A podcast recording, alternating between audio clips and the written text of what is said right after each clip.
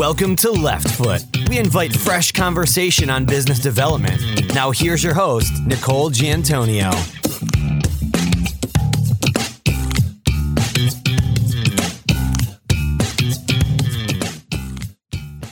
Today's episode is sponsored by Major Lindsay in Africa, expert navigation of legal talent for 35 years. Hello, listeners, and welcome to Left Foot. Today's guest represents domestic and foreign real estate companies and institutional clients. He has significant experience in real estate acquisitions, sales, joint ventures, restructuring, and finance.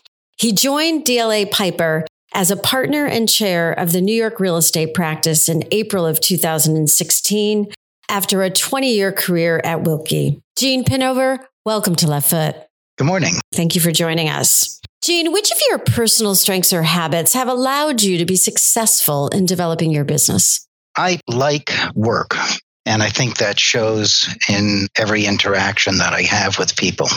I enjoy people. I like learning about people, and I like trying to understand who they are and how they think.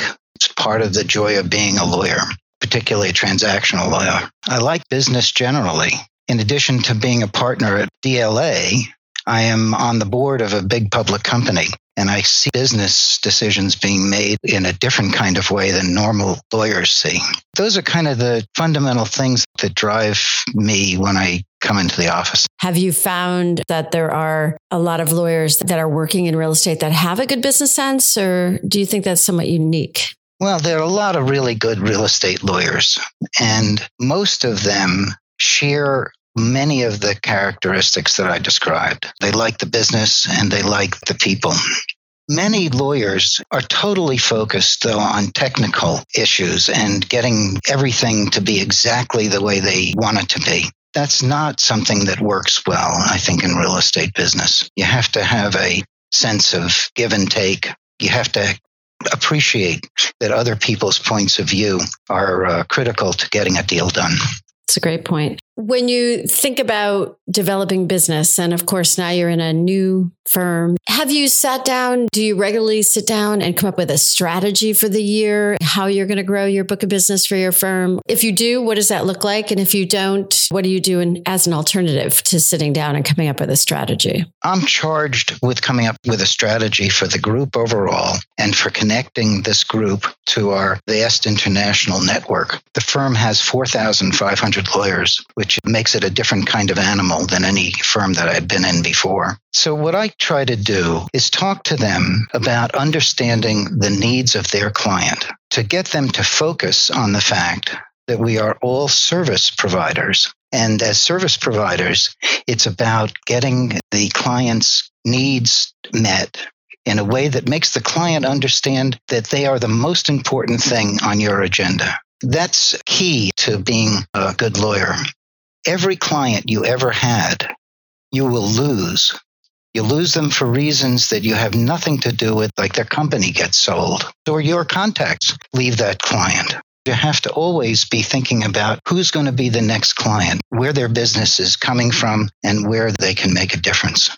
Talk about that a little bit more. We talked about the fact that the client should feel like they are the only client that we're focused on. Leading others, how do you encourage being client focused? Does that mean making sure that there's regularly scheduled calls with clients, that there's quarterly meetings on site with clients? What does that look like? I try to communicate to each one of my people that they are in the business of taking business from other lawyers. We are not usually interested in taking clients on who don't already have a good lawyer. Something has to be special about what you're offering. And usually clients can't tell the difference between technically superb performance and very good performance. And most lawyers are very good. So you have to be able to sell yourself in a different kind of way. And what that involves is making your clients feel that you will go the extra mile for them. If they call you at 11 o'clock at night, that you're going to be there for them. If they have a problem that's outside of your area, you're going to find somebody who is an expert in that area and bring it to them. You're going to do whatever it takes to satisfy their needs as a client. The very core of what makes the difference between lawyers who are just going to work every day and trying to get through the day and lawyers who are trying to build a business. Great point. So you mentioned earlier clients that are here in the States.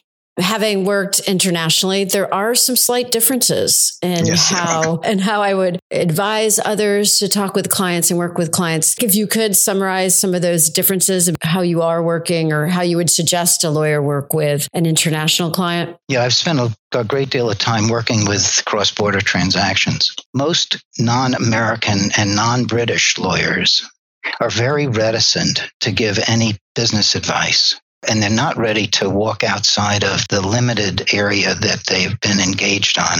And they don't come up with proactive solutions to problems too often. They answer yes or no. American lawyers and British lawyers are, I think, treasured because they have the common business judgment and they have a sense of what the client is looking for, and they try to help the client get to the result in creative ways that may be outside of the box. So it's a difference between American and British lawyers and many foreign lawyers.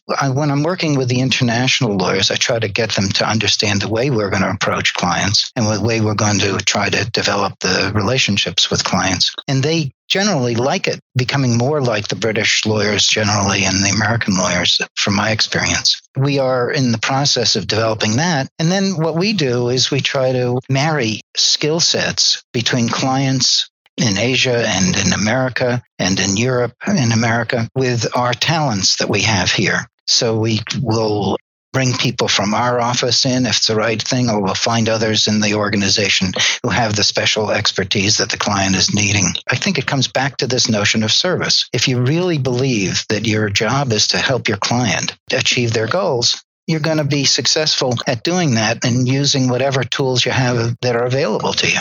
Thank you for sharing that. What we've heard from a lot of large firm lawyers, AM 100 lawyers, is that the business knowledge that lawyers are valued because they're coming in with a industry expertise, a niche expertise, and going beyond what the law says and how the law is being applied. I guess my question is, in dealing with these international lawyers, cross-border situations, are the lawyers comfortable talking outside of the law? And is that something they've had to get more comfortable with? It sounds like that's the case. And then is your firm, or did your prior firm, have anything formal to help get these lawyers more comfortable speaking outside of what would be their standard area of expertise, the law per se? That's a really interesting and a good question. We've started a group of meetings between our international and our domestic lawyers to talk about these issues and to talk about specific client relationships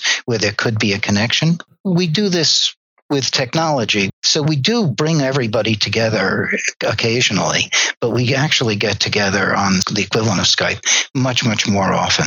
That's one way that we try to communicate better among the offices. We all understand that clients come to individual lawyers because of a variety of reasons, and those lawyers treasure those relationships and are going to be very careful about anybody they recommend to come into that relationship. So we have to win the confidence, not only of the client, but of everybody else in our firm, that we're really sincere about putting out the effort and really going the extra mile for every client, not just your own clients. And that's a big piece of being successful in a big firm. So, Gene, tactical best practices on both sides. Say I was a partner in your firm and you were going to give me advice on making sure I'm both connected with my client from a business perspective and also representing myself and my skills and my knowledge well with the other lawyers in the firm. Any advice you'd give? The most important thing, I think, is to get to know your clients, to hang out with them, whether that's meals or different kinds of events. Get to know them and get to know their families. Go to their office as often as you can. I find that when you're in somebody's office, unbelievably interesting things go on. You often walk out with a matter that you didn't even know about and you didn't think was going on. But you're there and you're talking about it, and all of a sudden you're in the middle of it. I think that being available and going out and and getting into the mix with them, going to conferences where they're talking about their business and hearing what they have to say. Clients are generalists, and they generally have views and interest in what's going on overall in the marketplace. So, for instance, right now, we have an interesting moment. Political insecurity is going to have an impact on everybody's thinking.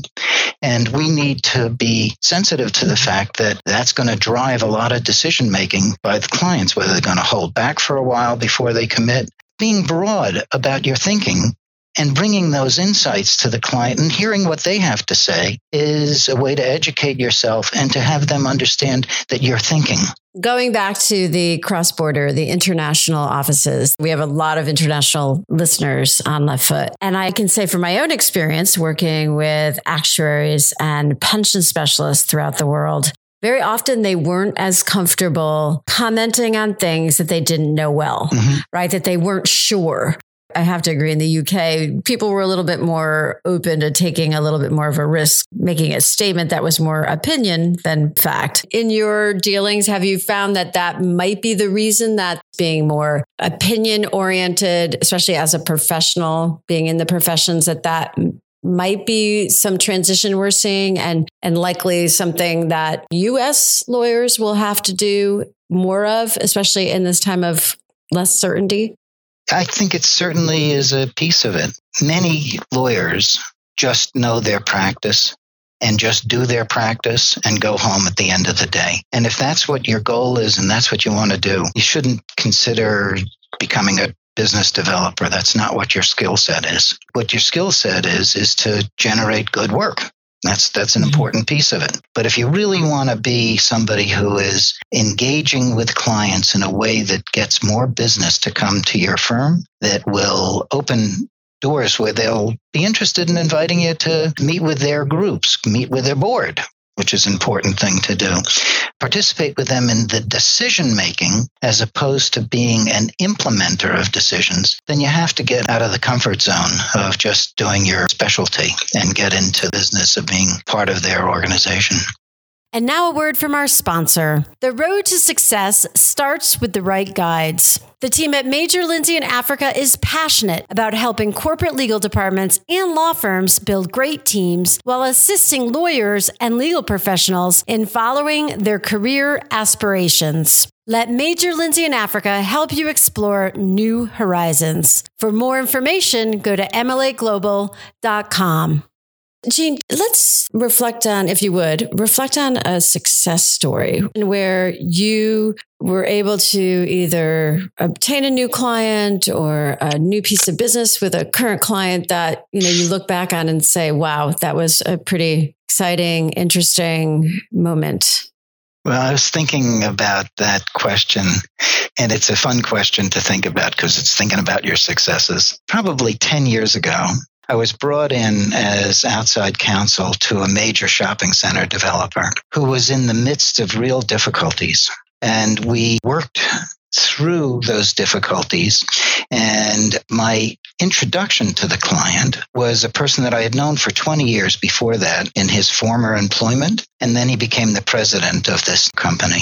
So we worked for years and years on multiple transactions, closing acquisitions, joint ventures, financings, international transactions. Really, it was fascinating. And then for a variety of reasons, the person that had brought me into the company was fired. And I thought for sure I was going to go out with him. But the new guy who ran the company, who had watched me and who I'd gotten to know as part of my process, as I was describing, of getting into the guts of the company and being part of their decision making, kept me on. Ultimately, the company was sold, and we did many transactions with him as part of the sale transaction. Ultimately, that engagement ended. The second president took on a new company, which was again in trouble, and he righted the ship there. And I worked with him for 5 years on that process of doing all of the deals that led to righting the ship and getting the thing going. So it was a real success in terms of, A, knowing the guy who was the first president, being part of the way he thought about his business, and then following him into this new company, picking up a new client, basically the new CEO, and working with him, dealing with the sale transactions, and then into a new company. I calculated close to $10 billion of deals for these two companies over the course of 10 years. And it was an amazing experience. And I now consider both of these guys good friends of mine, and I still see them and have regular contact with them, the former president and the new CEO. An interesting story. It's a great story. And obviously, they had a lot of confidence in your ability. I kind of look at that as trust. Books that came out a few years ago about the speed of trust. Trust comes over time. It comes over good work. It comes over those personal connections, being able to make those over time. Getting to know these gentlemen, obviously they trusted you. They called upon you to assist them at times when they were like very much looking for someone they could trust and were challenged in their business. Is that a teachable thing? I know a lot of people who say that you cannot teach business development. You can talk about it till you're blue in the face, but there's some people that have it and there's some people that don't. I'm a believer that you can teach people, but there is a strong group of folks that just don't see it. And I'm not sure I'm right. I just believe it. And I try to live that. I agree with you. I think it's a skill set, not a personality trait. Mm-hmm. If you're not a person people can trust, I think you're going to have a tough time getting clients, and because that will only last so long. But if you're a trusting person and you're thorough and you follow up and you do some of those things, you have to be somewhat comfortable with communicating with people, being able to talk to people. Of course, today we have so many other avenues in which you can do that. So if you're not a very comfortable person generally, you can write or speak or do other things, right? There's something that's very important that brings up, is that you have to be true to yourself. You have to be honest with your clients. And you have to be able to tell them what you really think. And that has been a hallmark of the way I've practiced. And it's cost me some clients because I didn't like what they were doing. I didn't like the directions that they were going. They were skating too close to the line. They were doing whatever it was that was just not in keeping with the way I feel business should be done. Maybe I've grown more opinionated as I've grown older, but I've kicked clients out of my firms and said, I don't want to do business with you. And I've had clients that don't call a second time because they don't like the way I want to practice law. But that's okay. There's plenty of different folks out there. I have a saying that every client ends up with the lawyer they deserve. So if you hold yourself in high esteem and the way you practice is something you think is good, you'll end up with the clients that you should have. You never want to put yourself in a situation where you're not able to do work that you can fully be comfortable with. I think in business, we all make those decisions. You're asked to bend a definition that has implications. Let's say it that way. You have to make a stand. Are you willing to bend it or not? There's a lot of ways to make your point. And if you really are certain of your point of view and you want to make a point, you can make it effectively. And your clients will understand exactly what you think is right. And more often than not, the clients will agree because they came to you because that's what they want from you. If they don't, that's okay. They'll go to somebody else and they'll be well served. The market's changing.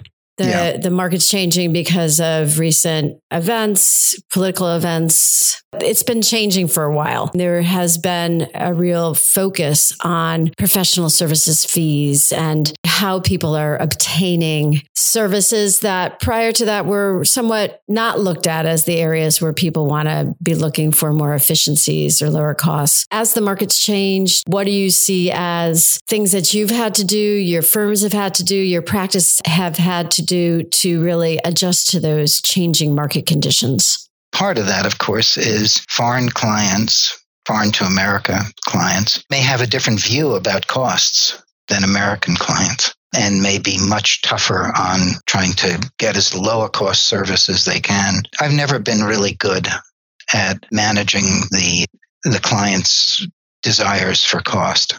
I tried to keep my practice in an area of expertise where cost isn't the primary motivator, sure. Skill and execution are. So I've stayed away mostly from what we call commodity service work, where a client wants to close 50 loans and you give them a price for each loan, regardless of what time you have to spend to close those loans.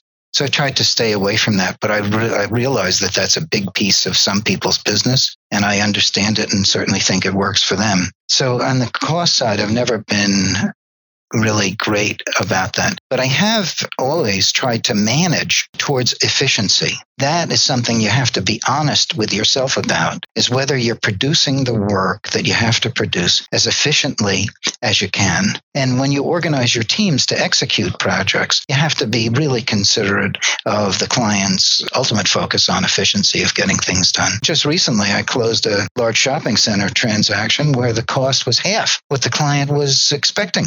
It was great. And I was delighted for that result. But I've closed others where we were twice as much as the client expected. And I thought in some of those cases I would have to cut my fees. In some of those cases, I thought we were really efficient and I wouldn't cut the fees. So I never have really lost clients over fees.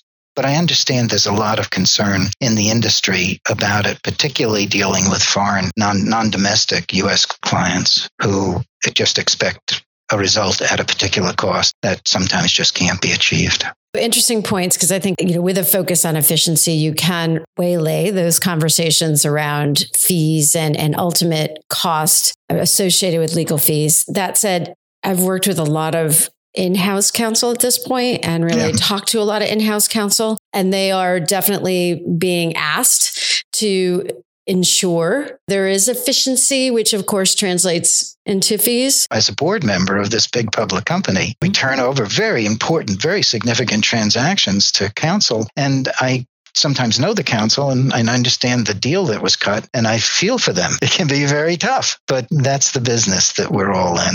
And I'm sure they want to do good work in light of whatever budget that's been agreed to. One thing which I think is a very, very big problem that charging for time has resulted in is lawyers running to ground. My way of dealing with transactions is, in terms of efficiency, is to try to identify what's really important, have the client understand what it is that you're going to find is really important and get it, and give the other side what the other side thinks is really important. And then you can move through transactions and not get bogged down in the peripheral stuff. We're not creating form files. We're working on transactions, and we have to always bear that in mind. Oh, that's a great point. Make sure there is focus on those critical things and those that need to be done. You said that you delivered a result for a client and it was less than they had expected. Yeah. How did you know what they expected? Did you ask them? Did you have a budget? Or was that something that post-delivery they said, boy, I thought this was going to cost much more? Yeah, afterwards and not before. I said, gee, that deal really came out pretty well. It was a very tough deal. There were lots of important issues and there was a lot of negotiation. I asked him, how do you think it went? What do you think of my associate, my colleague working on it? I wanted to hear what their views were. And they said, well, to tell you the truth, we thought the fellow was great. He was unflappable. He got what we needed, and it cost half of what we had budgeted. That's fantastic. And I'm glad that you asked. Always. I have to say, we've had a few folks say that they're doing chairman visits to different clients. We're hearing that firms are taking a much more client customer service type approach. And that's really helped them to retain some of those clients where in the past, it might have appeared that they didn't care as much. It's very true. I've done that with important clients. What the chairman's job is in those conversations is to find out what the client really thinks about working with the law firm, what the strengths are, what the weaknesses are, how services can be improved. It's not just a meet and greet. It has to be thought through, and the chairman has to be ready to have those conversations and then talk with the lawyers involved with that client to make the services better. And then the chairman of the client will be interested in talking again with your chairman, but he won't if it's just a meet and greet. Absolutely. There has to be that strong Q&A, good use of their time, and then also that follow-up is so critical. Gene, I'm sure in your position, many aspiring lawyers come to you and talk to you about business development. What is the advice that you give those that want to be involved in business development for their firms? What advice do you give them? Frankly, I'm very loath to give advice. When I have to give advice, I tell them that working hard alone does not breed success. You have to know where you're going. Have a plan. Understand what it is that you're trying to accomplish. understand yourself enough to know where your strengths are and your weaknesses are, plot a course which is going to get you to a place that you want to get to. That will save you a lot of wasted hours and a lot of wasted effort. Also tell them to get into the whole business, not just focus on the specialty, to understand the clients better. I put together a business development dinner with a restaurateur, Danny Meyer. He wrote a book called Setting the Table, which is one of the best business books I've ever read. And my partners were very skeptical that a guy who serves food could teach them, who are serving this highly intellectual, very complex stuff, what to do. And Danny said a few things. None of my restaurants are in the top 5 for food itself.